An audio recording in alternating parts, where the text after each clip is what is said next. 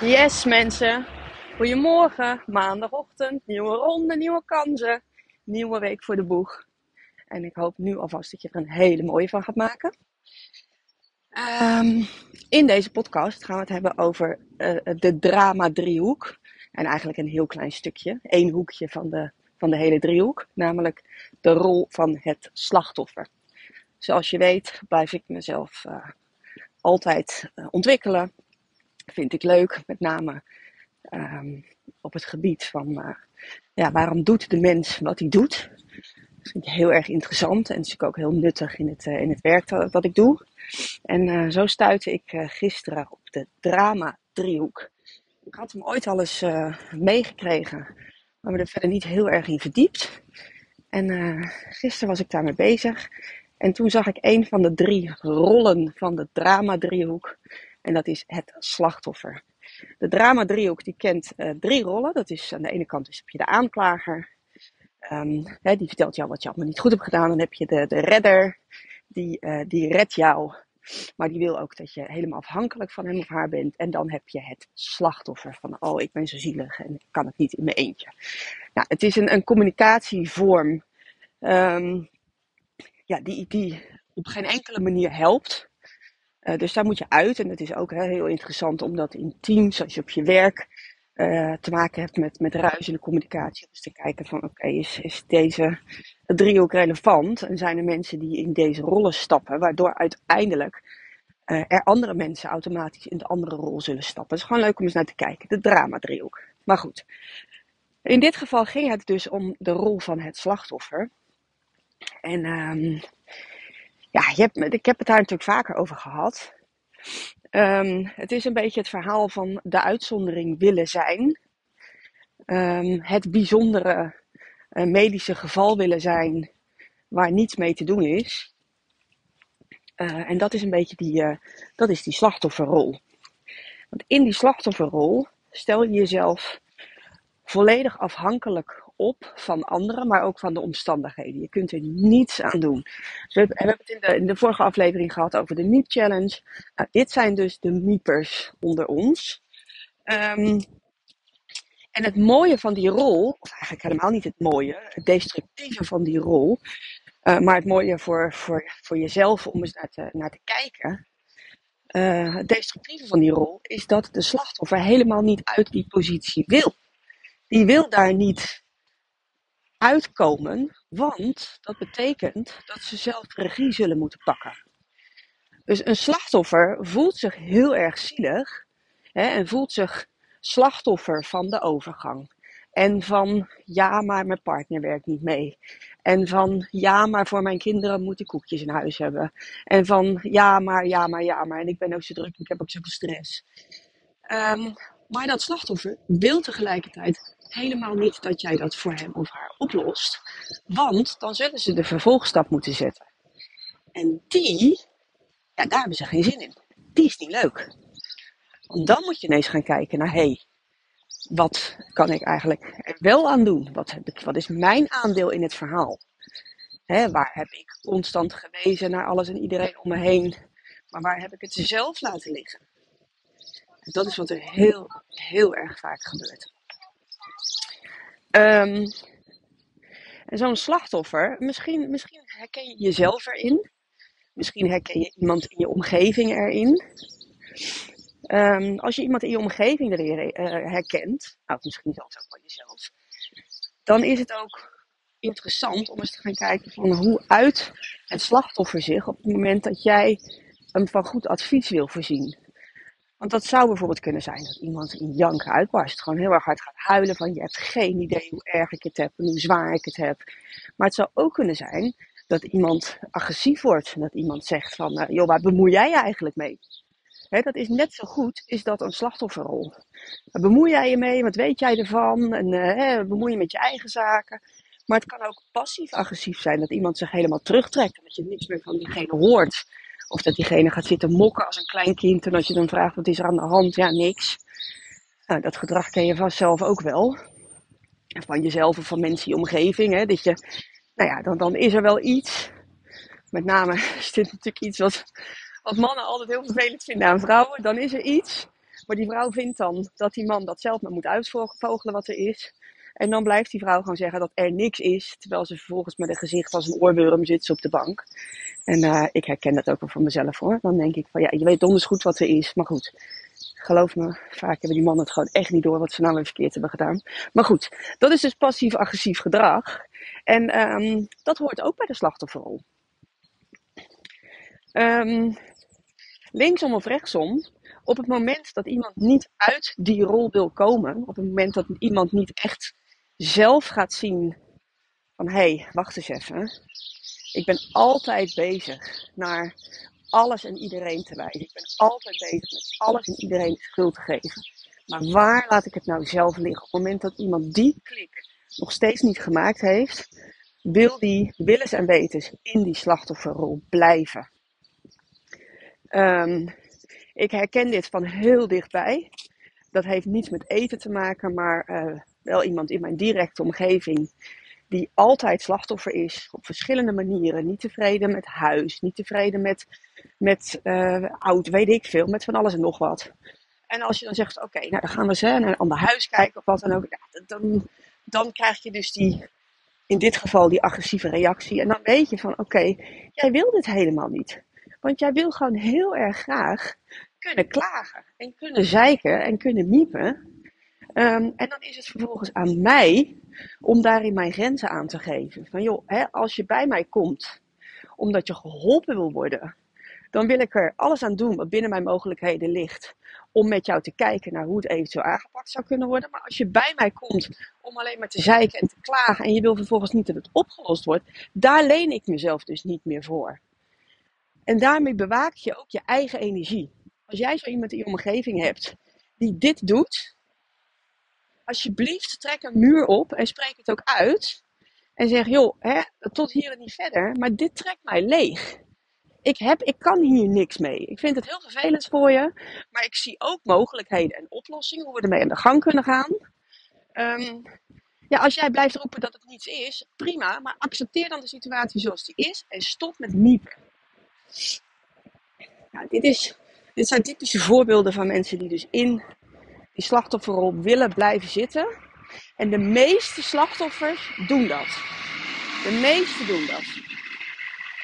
Omdat ze er winst uithalen. Wij, wij doen niet, wij doen niet zonder dat we er winst uithalen. Dus altijd is er iets in het, in het vooruitzicht, iets in het verschiet, um, wat als winst uit te leggen is, waardoor jij iets doet. Zelfs in die slachtofferrol blijven hangen, zelf, zelfs uh, ongezond dik uh, blijven zijn en eten. Dat brengt jou winst. De winst, op korte termijn in dit geval, is dat je nergens op, op hoeft te letten en dat je lekker kunt eten wat je wil. Want hé, hey, je kunt er toch niks aan doen. En de winst op de lange termijn is dat je gewoon die hele regie niet hoeft te pakken. Hoe fijn is dat? Want hè, als, jij op dit moment, als jij dit nu hoort en je zit bij mij in een traject, of je hebt bij mij een traject afge, um, uh, je hebt een traject bij mij gedaan, dan weet jij dat het heel erg goed te doen is. Dat het allemaal best wel meevalt. Maar als je dat nog niet weet en als je denkt, holy shit, weet je, ik moet 20 kilo afvallen, gaat me nooit lukken, oh, dit kan het niet. En je bent van nature dus al zo'n slachtoffer, of je bent dat geworden, doordat je elke keer jezelf hebt teleurgesteld doordat die diëten niet werken, um, dan ben je natuurlijk het geloof in jezelf volledig kwijt. En dan kan jij je niet voorstellen dat die 20 kilo voor jou haalbaar is. Dat je gaat me niet lukken, gaat me niet lukken. En dan is het een gigantische berg waar je tegenop kijkt. Hè. Je staat als, als ongeoefende bergbeklimmer sta je tegen de Mount Everest op te kijken. En je denkt van nou, no fucking way dat, dat het me lukt om hier op die top te komen. Terwijl het wel kan. Je hebt alleen het vertrouwen nog helemaal niet. En je hebt ook geen zin om eens te kijken, wat kan ik nou doen om toch op die top van die berg te komen. En daar zit de winst voor die mensen. Om eens te gaan kijken, wat kan ik eraan doen? Die berg gaat niet veranderen. Iemand anders gaat jou niet op zijn schouders nemen en zeggen, hey, spring maar achterop bij mij. Ik uh, sleur jou even die berg op. Zo werkt het niet. Jij zal zelf stapje voor stapje voor stapje die berg op moeten. En als je dan bovenop, bovenop staat, ja, man, wat je dan voelt, eigenlijk gaande, gaandeweg al, hè, Elke meter die je aflegt, denk je al van: hé, hey, hé, hey, kijk nou. Ik kijk naar beneden, die afstand naar beneden wordt steeds groter. Ik ben weer een stukje verder, ben weer een stukje verder. Moet je kijken wat ik kan. Dat zelfvertrouwen dat groeit met als absolute climax als je uiteindelijk je doel bereikt hebt. Dus als jij die 20 kilo kwijt bent of als je boven op die berg staat. Maar die klik, die moet je maken. En als je die klik van slachtofferrol naar regisseur van je eigen leven niet maakt, hou dan maar op. Zet de podcast uit, ga op de bank zitten, pak een zak van je favoriete chips, pak er een anderhalve liter fles cola bij en uh, ga het lekker op zitten eten. Want dat is dan wat voor altijd bij jou zal blijven passen. Als jij een slachtoffer blijft, wil blijven, want begrijp me niet verkeerd, slachtoffer blijven is een keuze. Hè? Het is echt een keuze. En ik snap dat het een hele moeilijke keuze is om te zeggen: oké, tot hier en niet verder. Dit gaat mij niet verder gebeuren. Ik heb een half jaar lang heb ik in die slachtofferrol gezeten. Na mijn scheiding ben ik 17 kilo aangekomen. Ik zat in de slachtofferrol. Scheiding was mijn keuze. Dus hoezo had ik een slachtofferrol te spelen?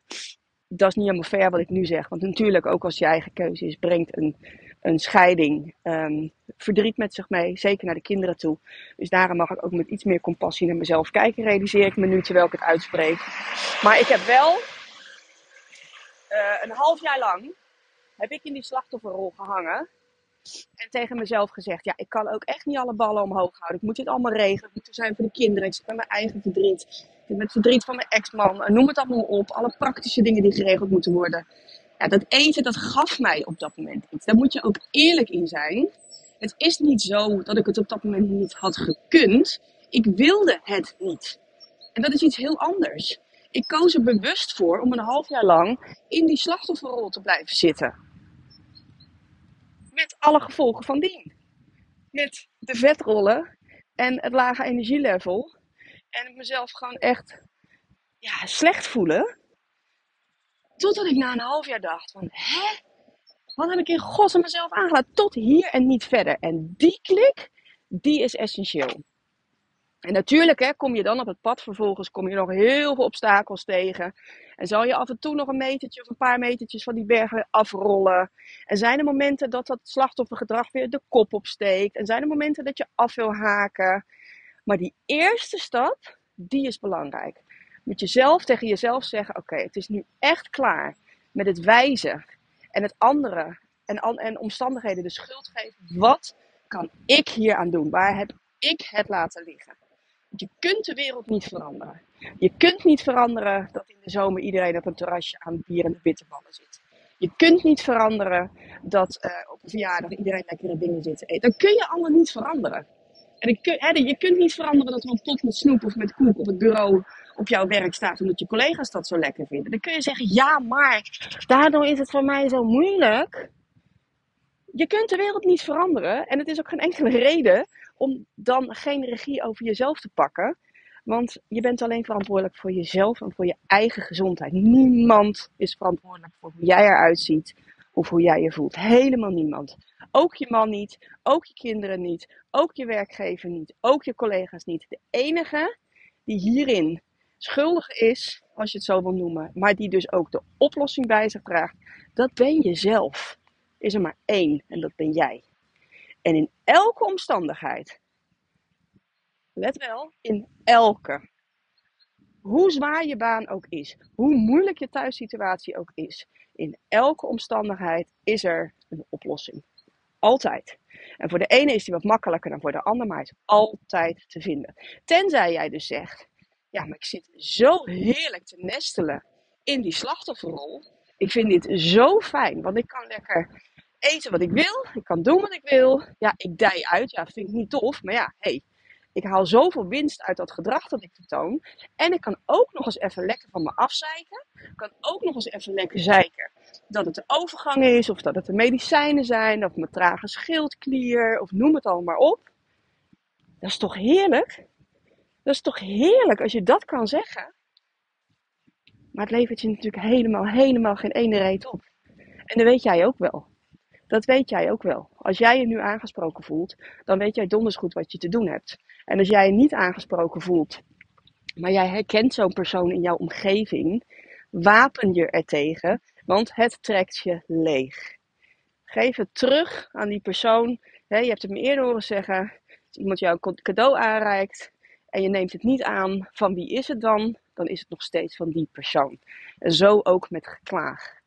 Joh, ik hoor je dit steeds doen. Dit is hoe ik er tegenaan kijk. Ik leen me er niet meer voor om hier als een klaagmuur constant te fungeren. Want ik zie dat je bepaalde dingen zelf ook niet aanpakt. Is dat vervelend voor die persoon? Ja, ja. Maar het is de enige manier om heel misschien te bereiken dat er wat ogen open gaan. En dat is niet eens het belangrijkste. Dat zou een mooie, mooi, mooi bijverschijnsel zijn. Maar veel belangrijker dat jij je eigen energie bewaakt. En dat jij gewoon doorgaat met het plannetje waar jij mee bezig bent. Omdat jij wel degene bent die de regie over zijn eigen leven pakt. Nou, dat uh, over de drama-driehoek. Uh, slachtofferrol. De enige manier om daaruit te komen is om op een eerlijke en reële manier naar je eigen aandeel te kijken.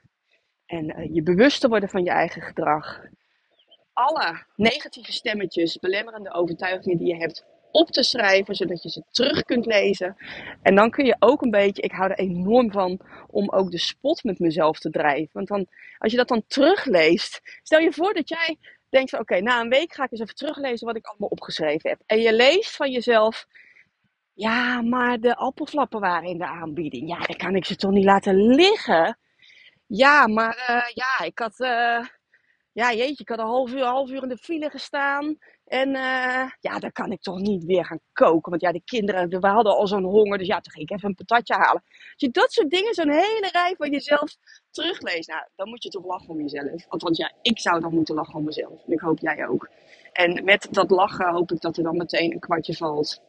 Van, ja, kijk nou joh, kijk nou waar ik mee bezig ben. Wat, wat een gelul. Hoe had ik deze, elke specifieke situatie, hoe had ik dat anders aan kunnen vliegen? En soms zit het in een andere actie op het moment. Soms zit het in de voorbereiding. Hè, zorg dat je gewoon iets in huis hebt. Uh, weet ik veel, een diepvriesmaaltijd uh, in de, in de magnetron ping en hij is klaar. Is misschien niet de optimale uh, keuze qua gezondheid, maar is wel honderd keer beter dan die vette bek van de snackbar. Nou, zo. Yes, dat over de slachtofferrol. Ehm, ik ga nu lekker sporten. En ehm, nou, je hoort me vast van de week nog wel. Oké, doei doei.